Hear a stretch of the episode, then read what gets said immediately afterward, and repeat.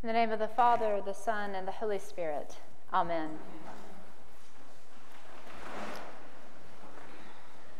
Today is Trinity Sunday, or as some in the church world would call it, Heresy Sunday. I'm sure you've seen the memes that advise preachers to just show pictures of kittens during their sermon rather than wander into the problematic territory of explaining the Trinity. Though it is a joke, it's not that far off from being truth. It's challenging to explain the Trinity because, honestly, we don't truly understand it. It's a mystery. It's like trying to have someone explain communion. As soon as you start describing it, you quickly realize the number of dead ends and detours that so clutter your path, you invariably lose your way. It might seem that someone with a master's in theology could offer you an explanation that was both satisfying and afforded you a defense when it comes to belief about the Trinity, but she can't, and it is much more complicated than that. There's a great scene in the first few minutes of the movie Hail Caesar, in which the producer, Eddie Mannix, has invited a rabbi, a Catholic priest, an Orthodox priest, and a Protestant preacher to a meeting to make sure that his movie won't offend others and that the theological elements are up to snuff. The movie that they are filming is about Christ, but from a Roman centurion's point of view. After the four clergy get over being gaga about the star of the picture and the conversation that the chariot scene is too fakey and thus would definitely not be up to snuff, they finally begin to discuss the reason that they are there, or the reason they think that they are there, and that is the nature of God. The producer tells them that he is only concerned with not offending the reasonable American, regardless of faith or creed. The clergy immediately focus on Jesus Christ. The rabbi says that Christ is not God to which the Orthodox priest immediately counters with the comment that he is not not God. The argument quickly boils down not to a discussion about Christ being equal to God, but a discussion that he is not not God. To which the producer is quick to ask, All of us have a little bit of God in us, don't we? The Catholic priest interjects that his denomination believes that Christ is the Son of God, and the Son of God takes upon himself the sins of the world in order to offer us salvation. Thus, humanity, through faith, may enter the kingdom of heaven. This causes the producer then to ask the question so God is split? To which the priest replies, yes and no. Clears the whole thing up, right? The whole time that this conversation is taking place, the rabbi looks like he is suffering a migraine. But before he can speak, the Orthodox priest says, There is unity in division, to which the Protestant immediately interjects, And division in unity. The producer is completely confused at this point, and so are we. The rabbi can no longer hold his tongue and claims that the other clergy at the table are screwballs because God doesn't have children, much less a dog.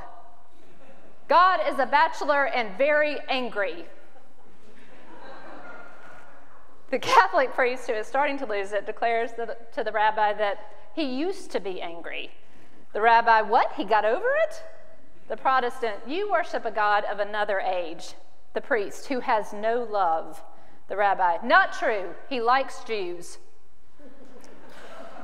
the Protestant, God loves everyone. The priest, God is love. The Orthodox, God is who he is. The rabbi, this is special. Who isn't who he is? The priest finally brings it back to the reason that they are there. But how should God be rendered in the motion picture? The motion picture that is about Jesus. To which the rabbi interjects, God isn't in the motion picture.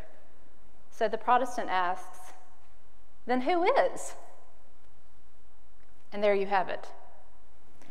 A very elaborate and confusing conversation, but one that leads to the question of the day, the question of a lifetime.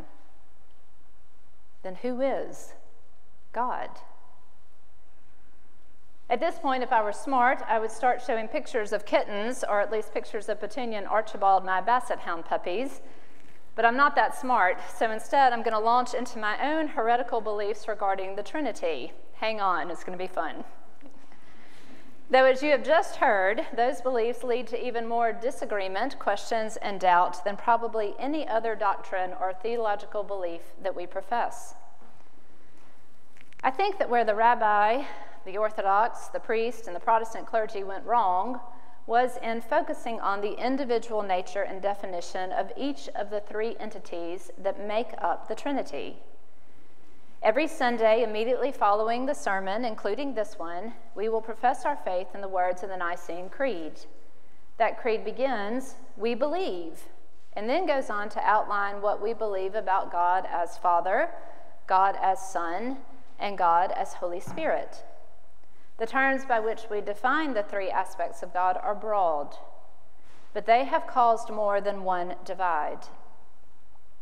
The simple fact that we understand God as having a divisible nature has divided us from those of the Jewish faith. Roman Catholics believe that not only was Jesus born of a virgin, so was his mother. For Jesus to be fully man and fully God divided early Christians. And one of the most famous church splits in all of history was the division over what is known as the filioque. That's that language in the Nicene Creed that we will verbalize this morning when we say the Spirit proceeds from the Father and the Son. You might want to call semantics on this one, but the very words we use in the Creed split the early church into Orthodox and Catholic faith. Words matter. And the language around the Trinity has caused strife and division throughout the history of Christendom. So, when we get bogged down with trying to explain the Trinity from each of its individual aspects, we are quick to discover heresy and division. That's why I think it might be a little less helpful to talk about the Trinity from the individual aspects of Father, Son, and Holy Spirit. It may be a little more helpful to discuss the nature of the Trinity at its most essential element community. Three in one, one in three. This is communal language that denotes relationship. The Father, Son, and Spirit are in relationship with one another and with us. Our very salvation is not individualized or particular, it is communal. God, God dies on a cross for all of us, each and every one of us, not for some who are good and to hell with those who are bad not for the righteous versus the heathen, not for me, regardless of you. We are not saved by ourselves. We are saved with one another through the actions of God. The Trinity is an unselfish vehicle of relationship in which Jesus points to the Father, and the Father points to the Spirit, and the Spirit points to Jesus, and Jesus points back to us. We hear that in the reading from John this morning. All that the Father has is mine, and we are the inheritors of all of that is Jesus's. The Spirit will glorify me because he will take what is mine and declare it to you, to us. There is an intricate web of relationship amongst the Trinity, and we find ourselves being gathered into it, and we cannot be unwound but how very different that is from our own understandings of relationship in Western culture. Ours is a culture that celebrates individualism. We strive for individual achievement and accolades. We want to excel, and we push our children to excel. We have shelves filled with trophies and plaques to demonstrate our achievement.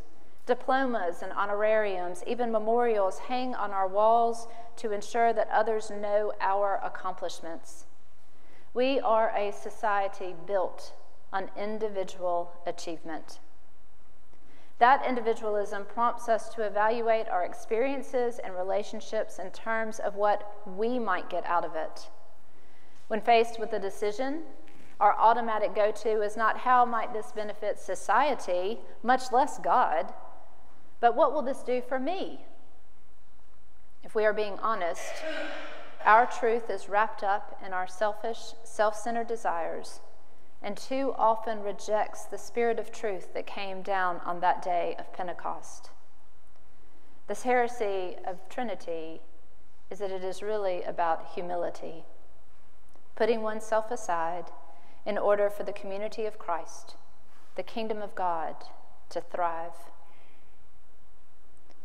The original purpose of the question by the producer in Hail Caesar was not the nature of the Trinity or even the nature of Christ. It was whether or not the movie's depiction was fair, unoffensive, and reasonable. As we all know, there is nothing fair, unoffensive, or reasonable about God, but the Orthodox clergy responds to the producer I've seen worse. The Protestant affirms there's nothing to offend a reasonable man.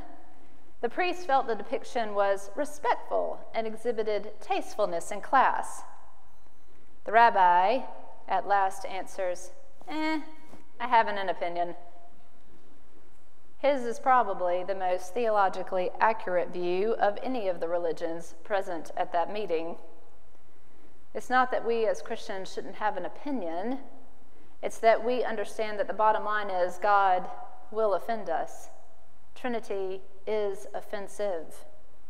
The nature of God as Trinitarian has continued to offend throughout the ages for 2,000 years, in part because we have so many opinions about who God is and what God should be doing, and we haven't agreed on those. I'm not sure we ever will.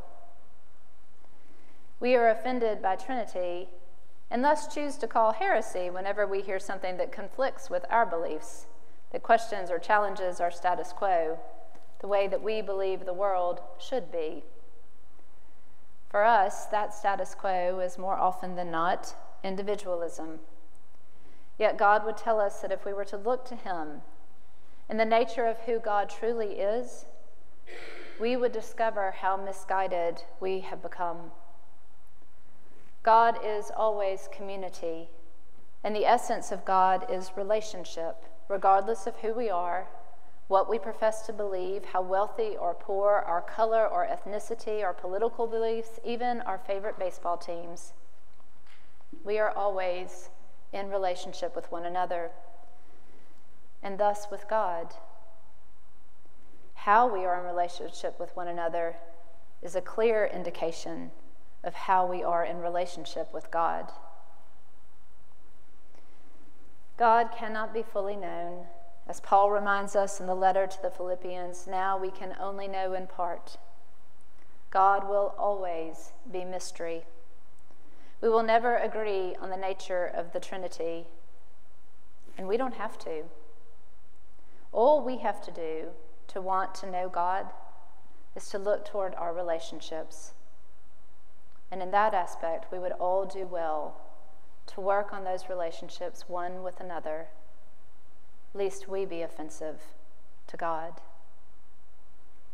Amen.